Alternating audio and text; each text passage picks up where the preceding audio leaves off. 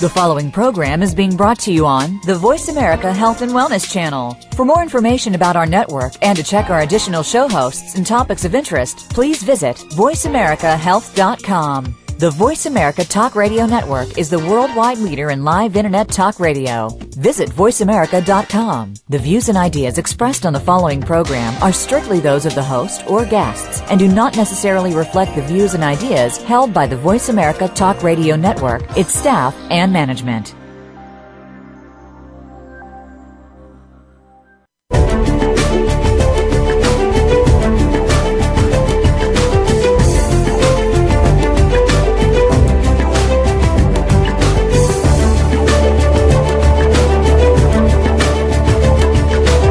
Welcome. You've entered the realm of 1111 Talk Radio. Your host is Simran Singh.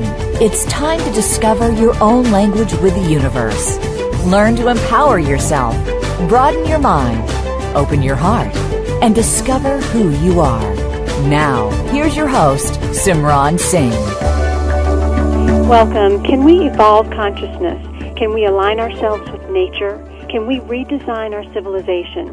These questions and more are explored in the new documentary film 2012 Time for Change, put on by Mangusta Productions.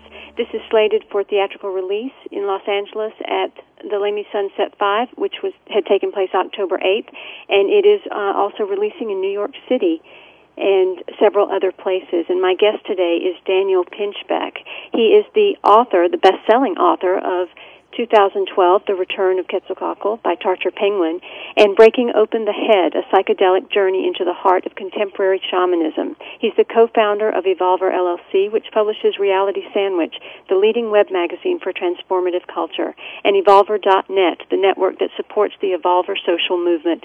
His feature articles have appeared in the New York Times Magazine, Rolling Stone, Wired, The Village Voice, Artforum, Esquire, and many other publications.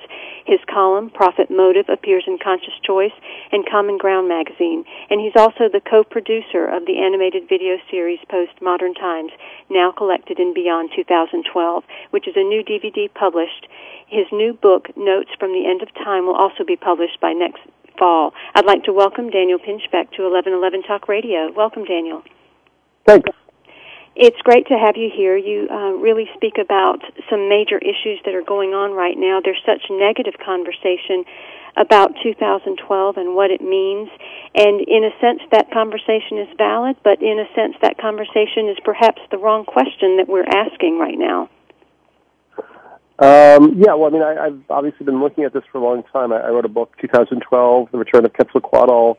That was kind of a five-year undertaking where I looked at all these different, uh, you know, kind of theories and research into the Mayan calendar and what the uh, end of the long count on December 21st, 2012 signifies. I also correlated that with the ecological crisis, with the, you know, potential for a financial collapse. Um, and uh, then I really looked at the whole situation as a um, kind of um, threshold uh, of uh, kind of the end of, of one form of human consciousness and potentially the opening to uh, to to another one. Uh, and the film kind of follows on um, those ideas. But the film is, is different than my book in that it's much more kind of solution based, much more much more practical. Uh, and we look at ways that you know once you've achieved kind of uh, this this other level of awareness or this more kind of global or almost cosmic understanding of what's happening, how that can then be applied through uh, systems like permaculture, through the design science approach of uh, Buckminster Fuller, uh, through uh, new approaches to uh, changing the financial system, uh, and and so on. Uh, but then a big part of the film is also looking at ways that we as individuals can kind of uh, transform our, our consciousness so that we get a, a sort of more encompassing uh, 360 degree view of what's going on. And, and for that, we looked at uh, shamanism. We, we talked with Sting about his work with ayahuasca in the Amazon. We talked with David Lynch about uh, transcendental meditation. Uh, we talked to different yoga teachers about uh, yoga and meditation and so on. So um, yeah, no, I'm, I'm, I'm pleased with the film, and I hope people will check it out. The website is 2012timeforchange.com. Uh, unfortunately, our website got hacked last week. Uh, it's kind of interesting. We're working with the uh, producer of What the Bleep Do We Know, and fuel, and apparently their websites were also hacked the week that their film uh, came out. Uh, but the film, the, the website will either be up or it'll redirect to a Facebook page where people can find out all the screening information. And I'd like to go a little deeper into some of what you talked about so that people really get an idea about this. Unfortunately, the media and a lot of other information that has gotten out uh, has allowed people somewhat to get very frightened about what 2012 means. And within the film, you do discuss that perhaps that that is the wrong question. It's not what 2012 is, but what type of change can we bring about at this time? And like you said, the film goes into a lot of those answers. But let's first get to where all of this came from. I know that your first uh, major book was about you exploring shamanism in the different types of ways, and that was called Breaking Open the Head, a psychedelic journey into the heart of contemporary shamanism. And it really was probably the birthplace for all of this rest, the rest of this to unfold. So, what part of that whole journey really led in this direction? Uh, yeah, well, that's a that's a big question. I mean, uh, breaking open the head uh, was kind of the outgrowth of that book was a big sort of existential crisis, spiritual emergency I had in my late 20s. I've been working as a journalist, writing for the New York Times Magazine and Esquire and Wired and all these other places. Uh, I had kind of um, grown up in the scientific materialist culture. I started w- w- writing about ecological subjects, and I found that there was a kind of uh, you know, kind of a cynical attitude, kind of negative disregard in, in a lot of the media for um, exploring the kind of deeper causes of, of, of different problems and so on. And that led me just to think about the whole situation we were in, and I began to realize that the fact that you know the scientific materialist worldview is, ultimately kind of a nihilistic one, and that you know they, you know, the belief is that consciousness is only brain based. So after this life ends, there's no continuity of spirit or soul so like you might as well just get what you can right now, even if it means, you know, kind of using up all the resources and everything, because there's really nothing else to, to come. And so when I began to fathom that, I, I began to wonder, you know, although I'd grown up believing in, in scientific materialism, you know, how could I test the limits of that belief system? And at that point, I remembered my psychedelic experiences from college as kind of like the one major sort of ontological challenge to to, to um, the belief system of scientific materialism and, and the visions that came up and the ideas that came up. So I decided to make that a more systematic uh, inquiry as a journalist. And I ended up getting assignments to go to the Amazon and uh, to go to West Africa to work with ayahuasca and, and iboga in Africa. And um, I had um, a, a large number of experiences that are, that are chronicled in my books that over time shifted me from the scientific materialist worldview to recognizing that there were these other psychic dimensions of being that paranormal capacities were legitimate, that uh, phenomena like telepathy and telekinesis and, uh, you know, kind of seeing into the past and the future were also available to shamans and other people.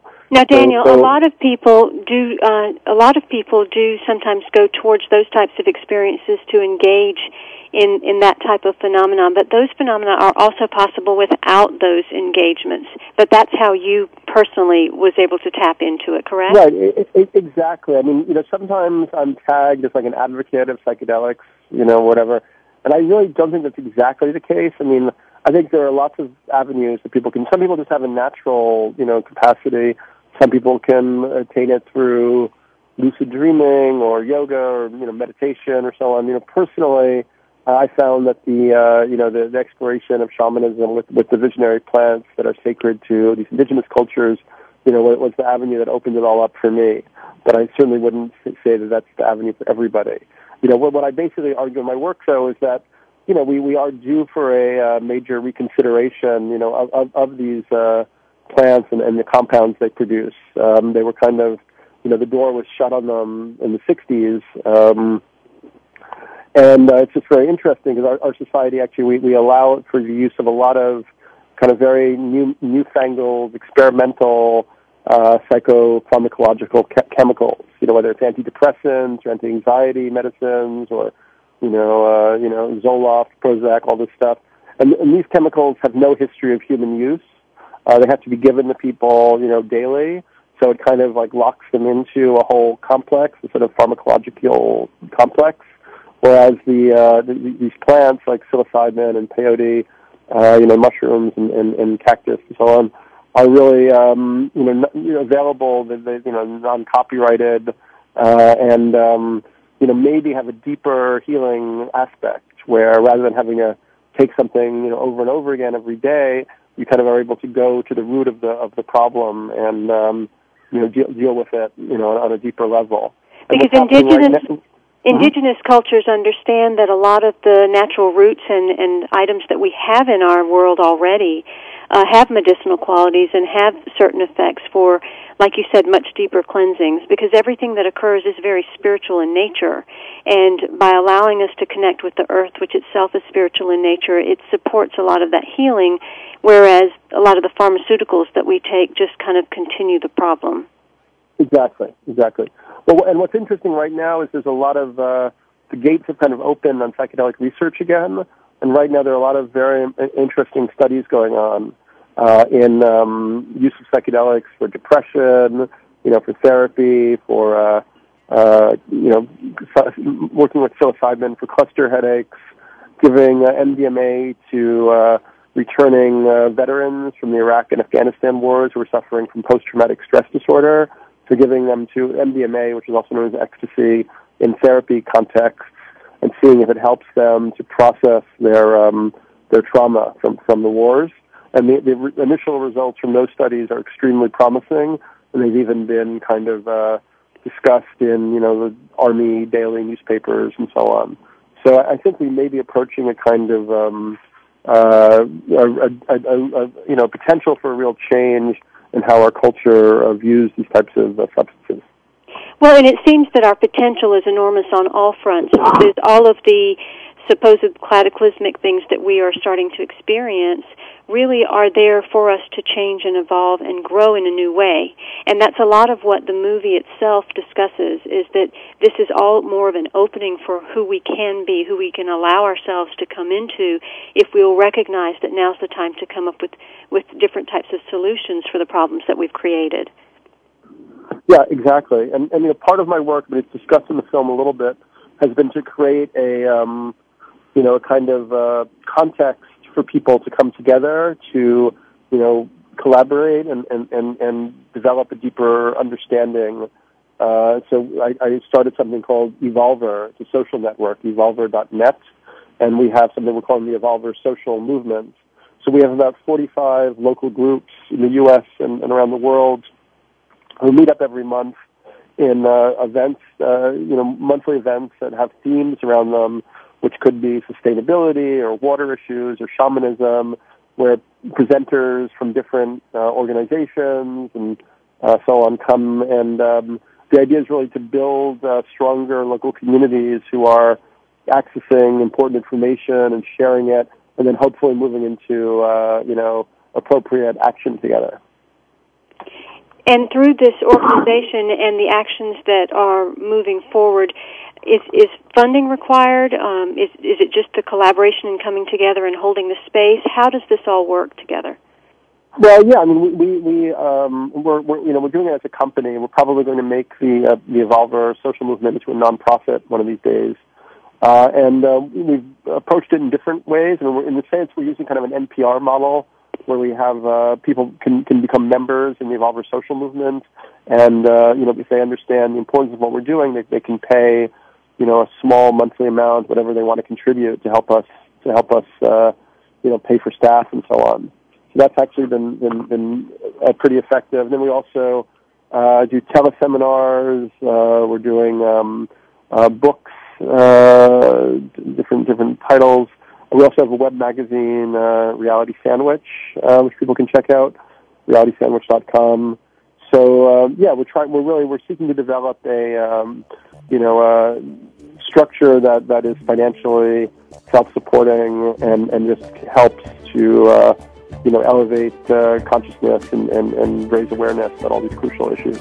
That's wonderful. My guest today is Daniel Pinchbeck, the author of the best-selling book 2012, The Return of Quetzalcoatl. He, he is uh, featured in a film by Emmy Award-winning João Amorim. In the film, he is the journalist that is being followed as they go through a quest for a new paradigm that integrates the ancient wisdom of tribal cultures with modern science. This provocative, independent film allows consciousness and Agents of Evolution, showing that we can redesign post-industrial society based on ecological and spiritual principles to make a world that works for all. 2012, Time for Change presents a refreshing and optimistic alternative to apocalyptic doom and the gloom that features leading experts, scientists, and celebrities, including Sting, Ellen Page, David Lynch, Barbara Marx Hubbard, Gilberto Gil, Dean Radin, and many more. We'll be right back to speak a little more with Daniel Pinchbeck. Opinions, options, answers. You're listening to Voice America Health and Wellness.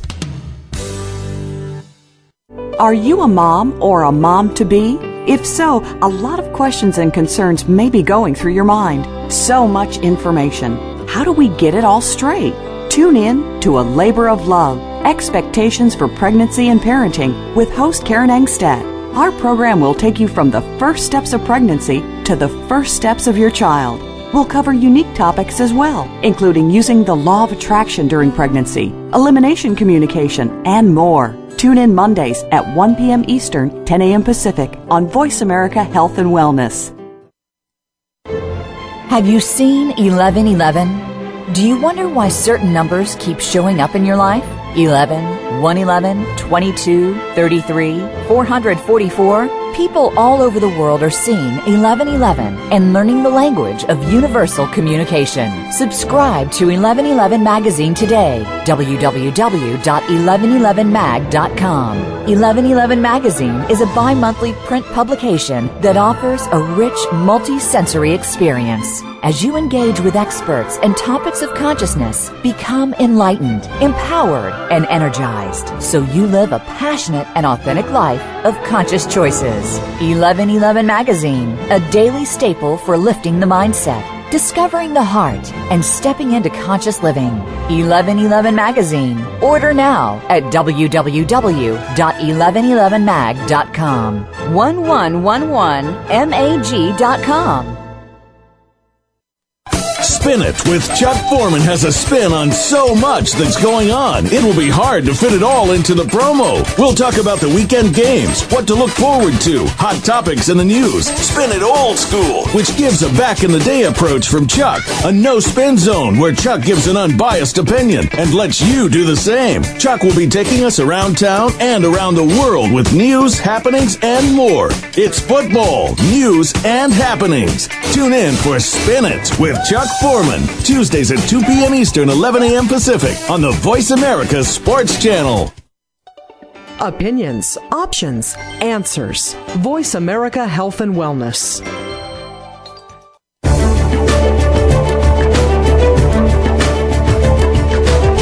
Are listening to 1111 Talk Radio. If you'd like to join today's discussion, please call in toll free at 1 866 472 5795. Again, 1 866 472 5795. You may also send an email to info at believesc.com. Now back to 1111 Talk Radio with Simran Singh.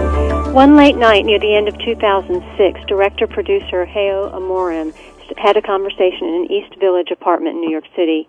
It was a long conversation with some Serbian friends, and one of his friends started talking about 2012 and a man by the name of Daniel Pinchbeck. He spoke about a book that he had written, a book entitled 2012 Return of the Quetzalcoatl. And this gentleman continuously reinforced how this director producer needed to pick up this book how he needed to uh, read about the different shamanistic and conscious experiences that Daniel Pinchbeck had written about in this particular book. Being somewhat of a skeptic, he kind of stayed away from that. But then the friend kind of insisted even more that he continue to look for this, and he came across one. And in that moment when he read it, there was just synchronicity that occurred. And this followed through to create now a film that has come out called 2012 A Time for Change.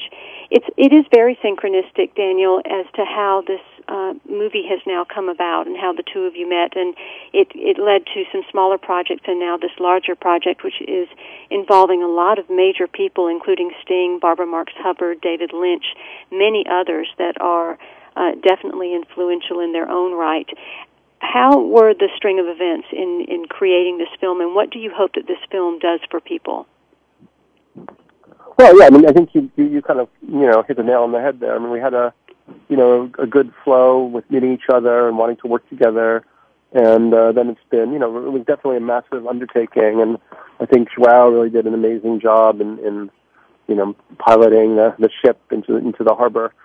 Um, and um, uh, as for your second question, what do I hope the film accomplishes? What do you Uh, What do you feel like you want this film to accomplish, or what do you both desire for this film to accomplish for people? Well, I mean, you know, my my my, kind of um, ultimate goal is to kind of assist in in, in a process of, of transformation of consciousness and, and behavior, you know, on the part of our species that that seems to me necessary to you know bring about like less suffering, less, less you know, sort of end unnecessary suffering on the planet, and then also try to figure out how we can interrupt the uh, destruction of species, um, the the destruction of wilderness, and so on. So that's that's really my ultimate you know uh, goal, and hopefully the film helps that by making people see that you know these other options are are, are possible. Rather than a breakdown and the barbarism that a lot of people think about in regard to 2012, this movie, 2012, A Time for Change, it seems to really herald the birth of a regenerative planetary culture where collaboration replaces competition, where there's more of the exploration of the psyche and the spirit, uh, where we really come up with new cutting edge ways of our technology to spur on new ideas and use minimal resources rather than really exploding and, and uh, exploiting and and trashing what we already have. Um, is is the movie the type of thing that anyone can connect with, or does this require a certain bit of reading ahead of time? Does it help them to read your book ahead of time? No, I mean the movie is really made. It's I, mean, I would say it's it's it's as it's made as clear and simple as, as we as we could do it. So I think that it's really anybody um, could could see them film and, and really connect with it, and that, that that's really what we hope to bring about. Now, going back to your experiences uh, as you tried some different things in your shamanistic experiences, one uh, specific experience that occurred was the transmission that you received. It was uh, receiving a lot of information from Quetzalcoatl and bringing that forward. Mm-hmm. And in doing so, is is that uh, is that information something that just transmits very freely through you, or is that something that came at that time and was very profoundly meant for us to hear just right now? Wow, well, um, you know that, that's good research on your part. I mean, first of all, you know, in my book, uh, the 2012 Return of Quetzalcoatl, uh, I, um, you know, I'm pretty careful to say that you know I had this experience of this transmission, and, and I and I you know give people the, the text of the transmission, but I say that you know, look, ultimately, I don't know if it was from Quetzalcoatl or if it was just a projection of my own psyche, or maybe you know if there are spirits, maybe some weird spirit came through. I mean, there are a lot of people who claim to be you know, channels for this or that. And you know, I think there's a lot of danger there. There's a lot of ego inflation, and you know, we really don't know enough yet how stuff kind of functions in these other realities. So, you know, I, I definitely, you know, put caution on, on myself and, and other people not to like just accept something blindly because somebody say says they had this transmission, you know. But having said that, you know, when I did have the experience, it was subjectively a very profound um, experience of this message coming through, this voice kind of speaking through me and wanting to me sort of like demanding that I kind of like collate this this data and information and then put out this message. And, and part of the message, you know, it's kind of supported these ideas around 2012, you know, that this would be this time of, you know, apocalypse, you know, a word that actually means uncovering and revealing. Um, you know, so so not necessarily all negative, you know, sometime when what has been hidden and concealed comes out. That's uh, really powerful because I don't think a lot of people realize that apocalypse uh, means uncovering. And, right. when I when I found that out in the research, I thought, wow, that's a huge statement right there, just a huge awareness that if it came to people, they would realize that that uncovering needs to occur within themselves first. Exactly, exactly. So, yes, and and you know, and then you know, so what gets revealed is really who you are, you know, and, and for people who are, you know, I think, you know, trying to control other people and, and repress their own, you know, emotional realities and, and so on, you know, that's going to get more and more revealed. And I think it's already kind of happening. And with the media and the communication technologies we have now, it really is hard to hide anything. Like every scandal comes right out. Every conspiracy, you know, is immediately revealed. Every like sexual indiscretion on the part of a politician, like immediately gets blown out through the media. So, you know, so we're not really, we're in a position where we can't really hide, you know, ourselves as much anymore. And um, I think that, that, that revealing process is, is truly underway. And, you know, we're also, I think, you know, we're already seeing it in the whole, you know, global financial system, you know, that, um, these kind of, uh, you know, financial elite class, private bankers and corporations have kind of concocted a structure that, that supports them uh, and, but that structure in itself is unsustainable and based on you know ever accelerating debt. So you know that that also may undergo a change, and, that, and that's an issue that we deal with in the film. Well, it's really interesting. Some of the transmissions that you have, they really resonate very much with many of the sacred traditions in what they say. Uh, specifically, there was one section that um, spoke about the about the materiality of the universe being a solid dash state illusion, and that the universe truly is a poem that writes itself. It's a song that sings itself into being. That there really is no origin and no end, and that we're really playing a role in bringing about all of this materialistic chaos. And until we change that paradigm, we'll continue to feel this angst and this churning that is coming about that uh, is is leading up to this 2012 time of change. Yeah, I mean, I think you know we've had a tendency, like um, I, I even would question this whole sort of split between spirituality and materialism. I don't think that that split really exists for, for native cultures, and I think it's a part of our problem that we've inherited from Christianity.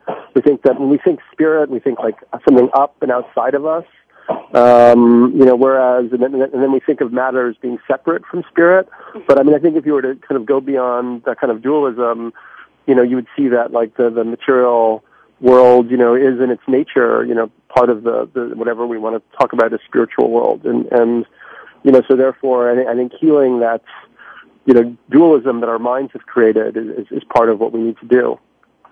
In being in so many of the uh, indigenous cultures and being with very, very simple people in the world, what are some of the key points that you noticed that their lifestyles have that we probably in the West need to integrate into our own?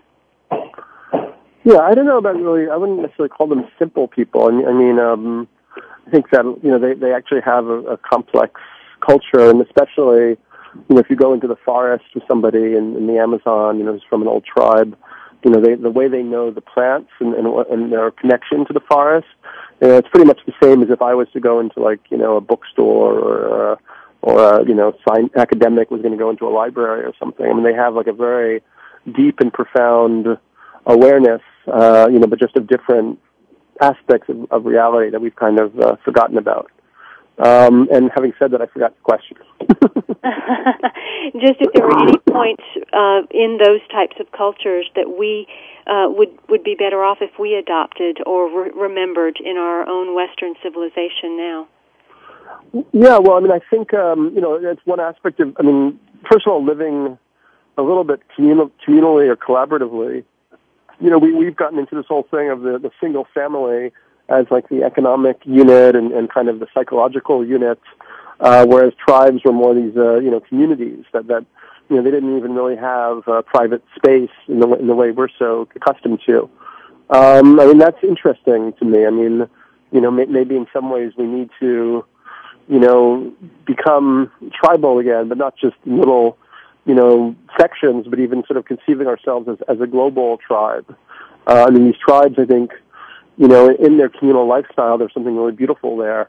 But then they also, you know, would often see other tribes as kind of non-humans or non-people.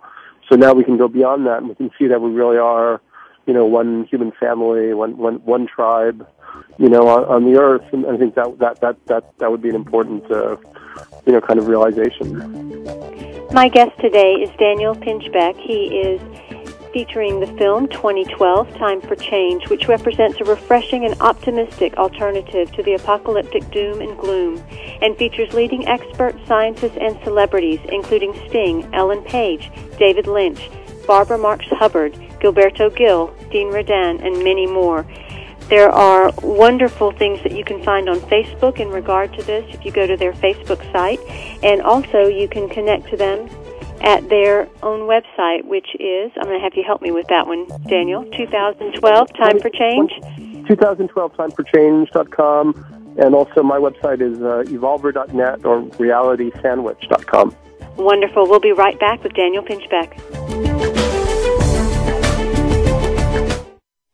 A healthy dialogue for your lifestyle. Voice America Health and Wellness.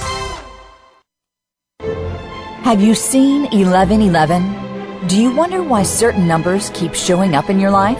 11, 111, 22, 33, 444? People all over the world are seeing 1111 and learning the language of universal communication. Subscribe to 1111 Magazine today. www.1111mag.com. 1111 Magazine is a bi monthly print publication that offers a rich multi-sensory experience. As you engage with experts and topics of consciousness, become enlightened, empowered, and energized so you live a passionate and authentic life of conscious choices. 1111 Magazine, a daily staple for lifting the mindset, discovering the heart, and stepping into conscious living. 1111 Magazine. Order now at www.1111mag.com. 1111mag.com.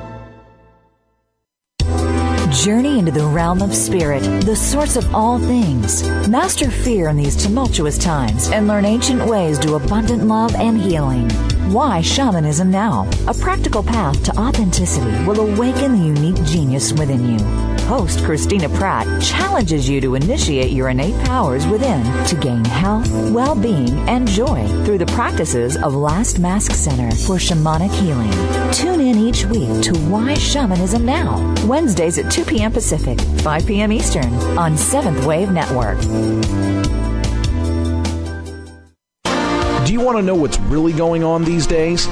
Well, Capital Thinking takes you inside the worlds of policy, politics, law, and business. What happens in Washington, on Wall Street, and in our nation's legal system impacts your business every day. We're taking you on a behind the scenes tour of all of it. Each week, we bring you unfiltered conversation with a variety of influential policymakers, lawyers, and business leaders. I'm Kevin O'Neill, and I'm your host as Capital Thinking tours the halls of power. Join me for Capital Thinking on the Voice America Business Network each Thursday at noon Eastern and 9 a.m. Pacific Time. A healthy dialogue for your lifestyle. Voice America Health and Wellness.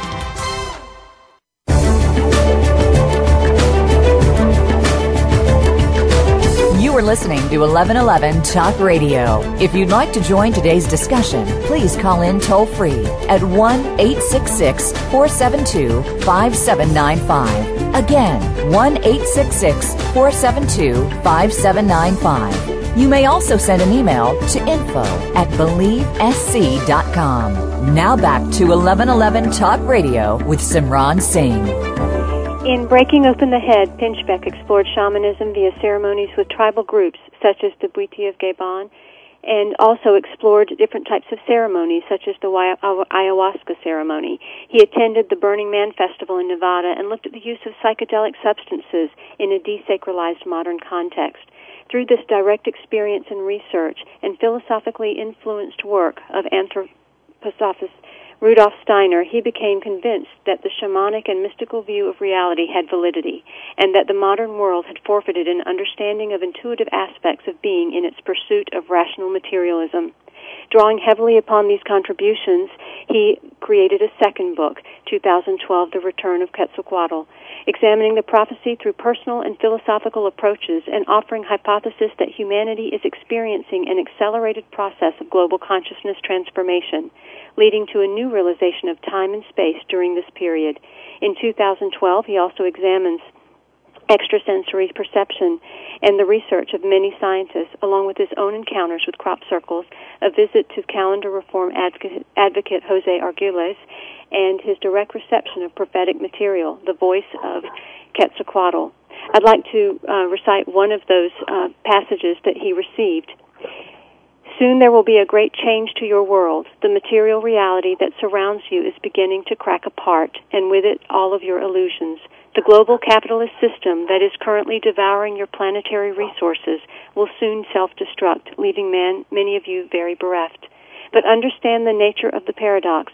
Those who follow my words and open their hearts and their minds. For those who have ears to hear, there is no problem whatsoever. What is false must die, so what is true can be born. Daniel, it is really true that we're seeing a lot of things crumble and die away right now. And it's not so much that we need to focus on the death of these things. It probably is more so that we need to focus on what is the birth or the phoenix rising out of the ashes instead. What do you think? Um, yeah, I mean, um, that that's yeah, that's exactly what what what what what you know the film kind of presents. Um, um, yeah, I mean, uh, by the way, I was cu- curious about eleven eleven. Where, where did you guys get that from for your your radio show? Uh, eleven eleven is actually a set of numbers that I've been seeing my whole life, and uh, about five years ago, uh, as I was going through my own spiritual experience, the entire first issue of the 1111 magazine actually downloaded into my head, word to word, cover to cover, image for image.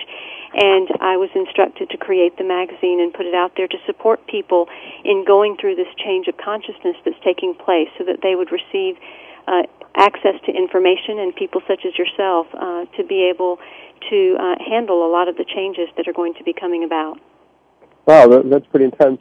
Um, yeah, you know, um, according to you know what I understand, December twenty first, two thousand twelve, which is the you know end of the the five thousand one hundred twenty five year uh, long count cycle of, of the Mayan calendar. Mm-hmm. Uh, the the, um, the the exact moment of the uh, equinox is eleven eleven a.m. Yes, it is. Yes, it is. And if you add, you add up the date numerologically for 12 21 2012 it actually becomes an 11 which is a master number.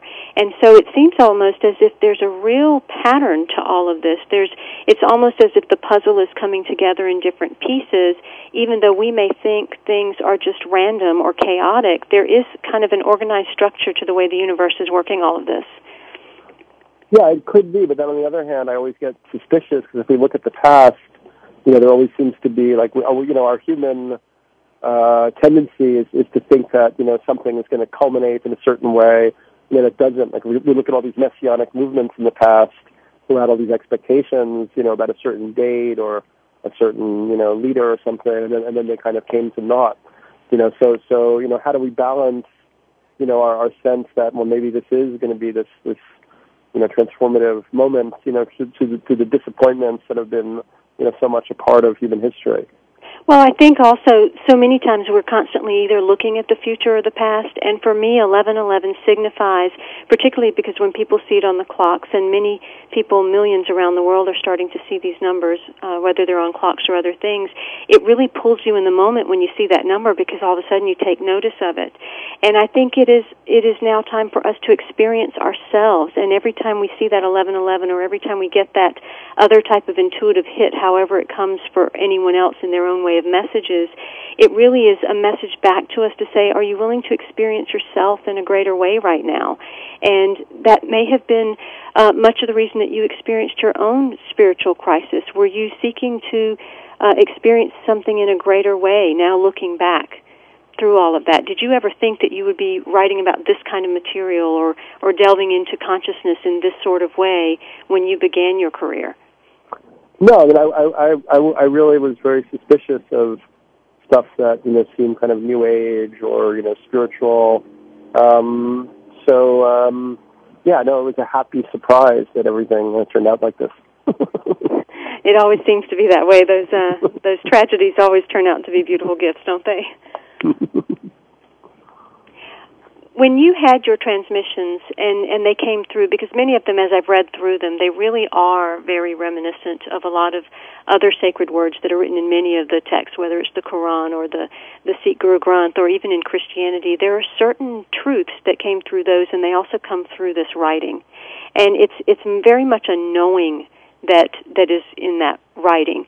Do you feel that sense of knowing when you're creating uh, or writing any of your books, or when are the moments that you feel that?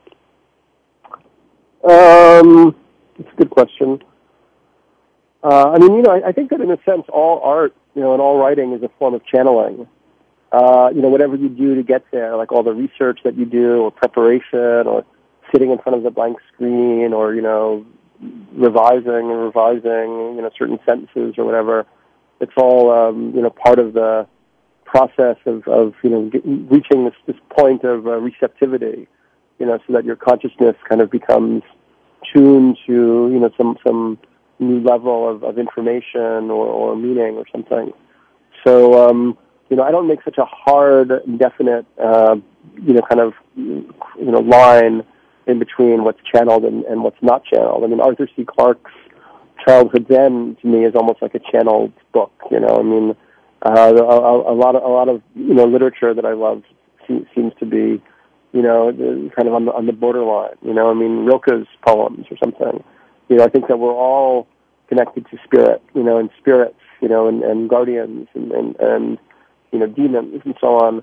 And um, you know, it, it, it's it's really you know, becoming, uh, you know, like a, like, um, uh, you know, be resting in our own kind of essence, you know, so that we can allow this stuff to, to, to come through us, um, you know, as part of, as part of the process of, of being an artist or, or a visionary.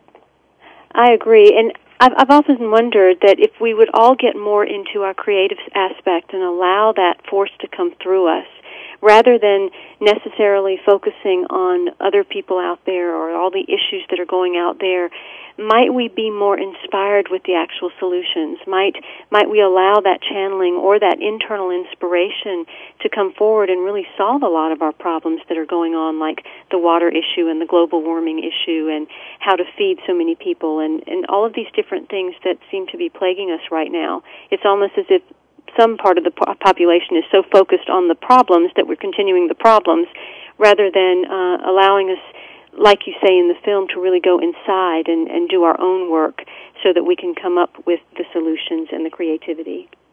Well, I mean, I, I guess the way I see, you know, my my archetype of Quetzalcoatl is kind of the meeting of, of the kind of rational, technical consciousness that the West has developed, you know, with this kind of intuitive, visionary, uh, knowledge of, of Eastern and indigenous cultures. So I don't think it's an either or thing. I, I think that it all has to come together. And, um, you know, we, we can only make these solutions happen in, in collaboration with, with other people. Uh, and so therefore we first have to kind of get enough people in, in the same frame of understanding and able to kind of work together and lay down their kind of ego and their, you know, desire, you know, maybe for um, you know, their own organization and their own project to, be the one. Um, so yeah, I mean that that that seems to be, you know, uh, but but but uh, you know, but, but then also, like I think that you know, I mean, a lot of people who work on these more like material problems, whether they go and try to be peacekeepers in Palestine or they help, you know, with water in in Africa or something. I mean, there's coming that's coming out of a of a, of a deep spiritual yearning, you know, out of kind of love and compassion. And, um, and, and a lot of times when people are just engaged in their own kind of self-seeking spiritual quest, it ends up becoming a little bit, you know, kind of narcissistic. You know, like the, the never-ending, you know, kind of healing that goes on in the New Age world, I think becomes kind of like a, a narcissistic trip. You know, so I, th- I think it's, you know, it's, it's, it's, it's, we have to find the juncture between the, the self healing and, and, and the work to heal the collective. And you bring up a really valid point because that does seem to be a, a large tendency. There is a, a full focus on the narcissistic side of spirituality and how we do sometimes engage too much into that or how we're doing it for the purposes of just the self rather than the emergence of the self. So that's a, a very strong point to consider as we're going through our own personal work is why are we doing this and are we really doing it for the fullness of heart and the fullness of change or are we doing it for some other purposes in mind? Yeah, yeah, exactly. I think um um you know, I think I think you know, I mean Alan Watts talking about psychedelics particularly, you know, in the 60s said, you know, once you get the message, you know, hang up the receiver. You know, I mean um you know, healing, I think, really means wholeness, and, and that's always a journey rather than a destination. So when people get too caught up on their own you know, healing process, there, there never is going to be a, an end to that or, or, or finish to that. You know, so, so, and I think part of that, that healing comes from, you know, um, spreading, spreading, you know, your, your, your ability to, to bring about change to, to other people. Yes, becoming a sacred activist or social activist or putting yourself out there and becoming part of everything that's going on. My guest today is Daniel Pinchbeck, and he has written uh, several books that have created wonderful change for people. One of those is Breaking Open the Head, in which he explores shamanism and ceremonies with various tribal groups. The second book is 2012, The Return of Quetzalcoatl, where he examines the prophecy through personal and philosophical approaches, and he offers these hypotheses uh, in regard to humanity and how we are experiencing an accelerated process of global consciousness. This has now resulted in a wonderful new film called 2012 Time for Change. This film features Daniel Pinchbeck in his journey, as well as other leading voices such as Sting, David Lynch, Ellen Page, and Barbara Marx Hubbard. I invite you to connect with him at his website, 2012 Time for Change, or you can also look him up on Facebook. Uh, and find out more about this wonderful film. Join us in just a few minutes, and we'll have our last segment with Daniel Pinchbeck. A fresh look at today's health.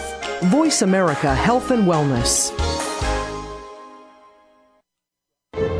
Have you seen 1111? Do you wonder why certain numbers keep showing up in your life?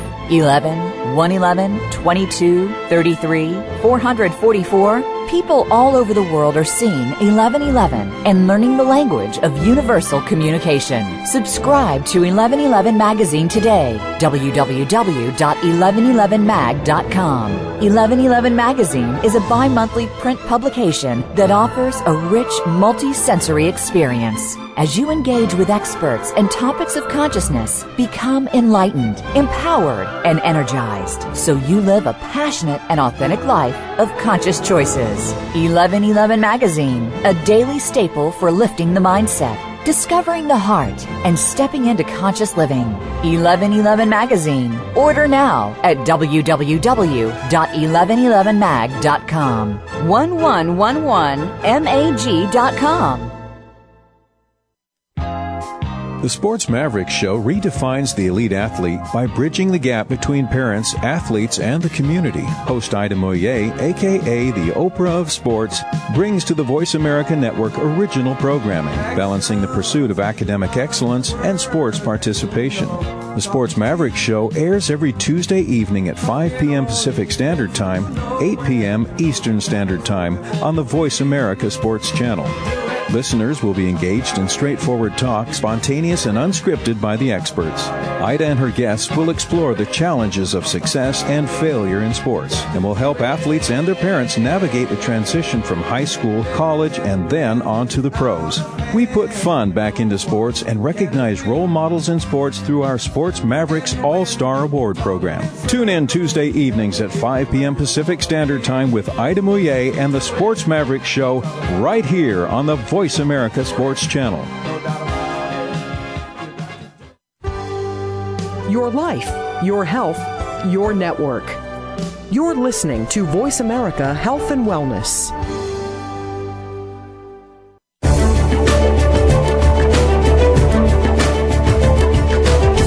Listening to 1111 Talk Radio. If you'd like to join today's discussion, please call in toll free at 1 866 472 5795. Again, 1 866 472 5795. You may also send an email to info at believesc.com. Now back to 1111 Talk Radio with Simran Singh.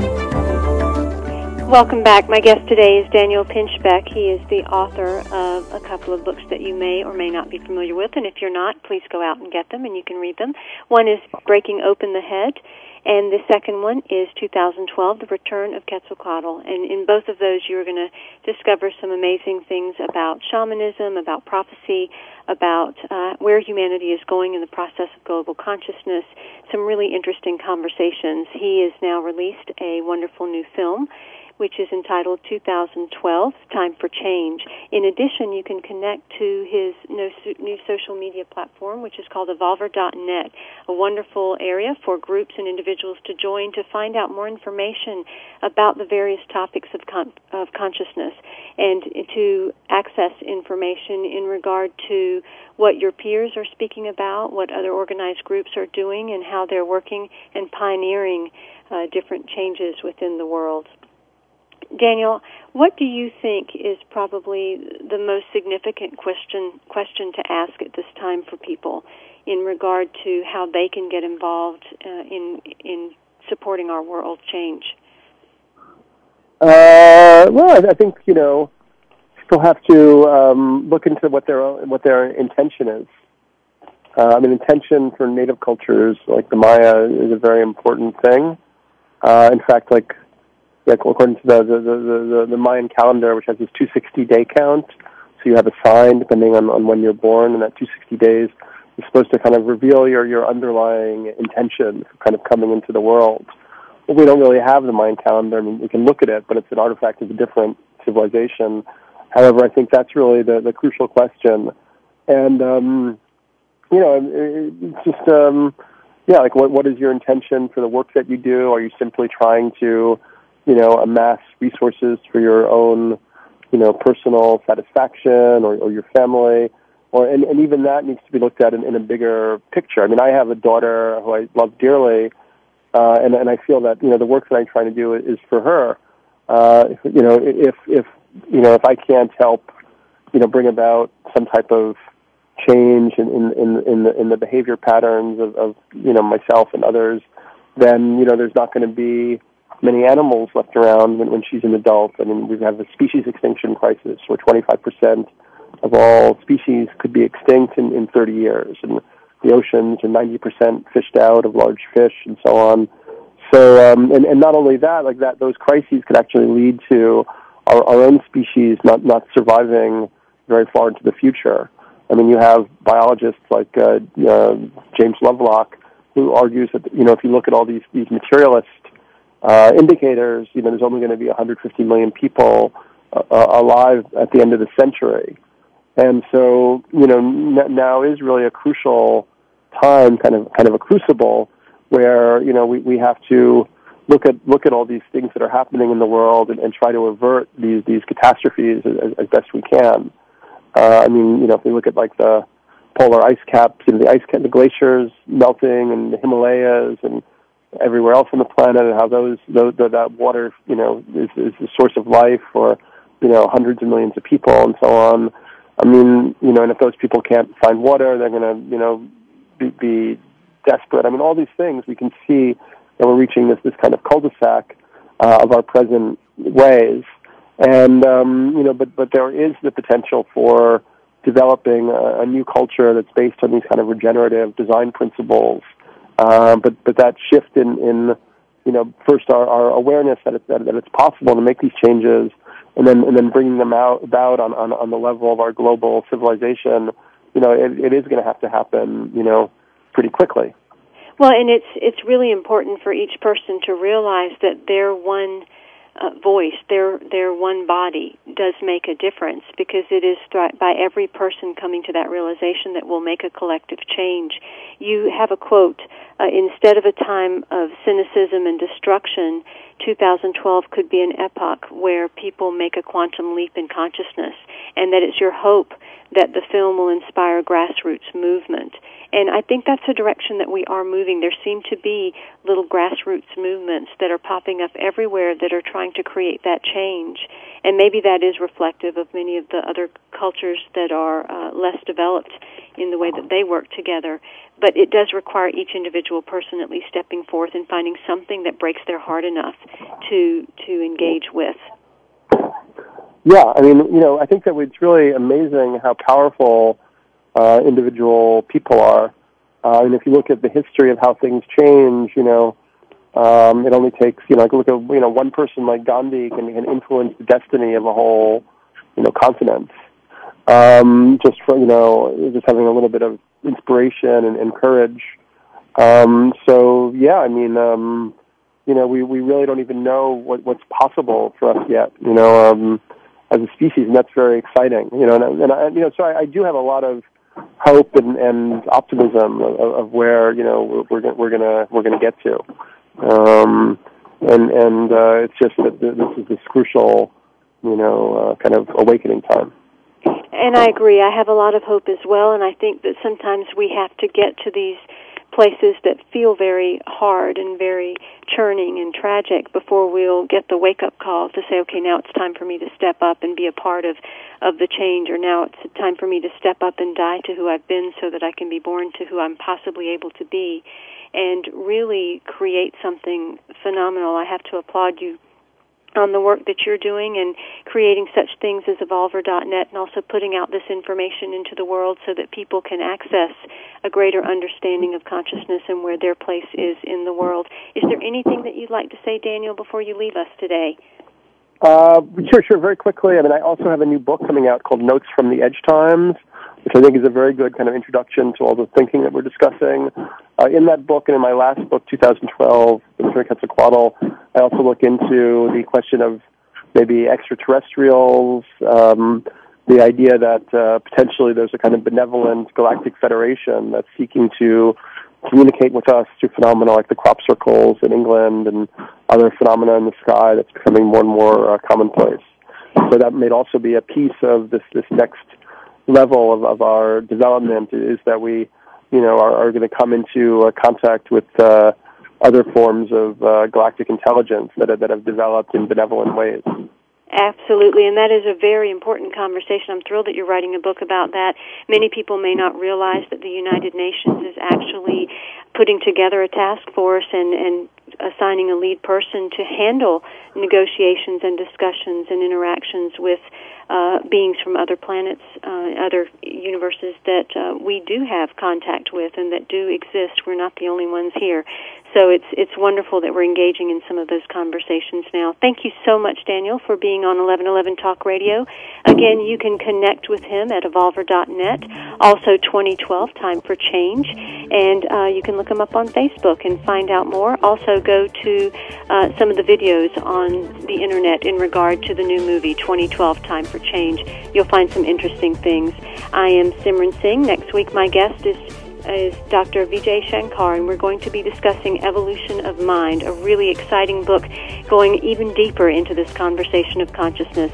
I'm Simran Singh, and until next week, be well. Thank you for stepping into the doorway of conscious choice with 1111 Talk Radio. Please join host Simran Singh again next Thursday at 4 p.m. Pacific Time, 7 p.m. Eastern Time for another enlightening edition here on the Seventh Wave Network. Remember, shift happens.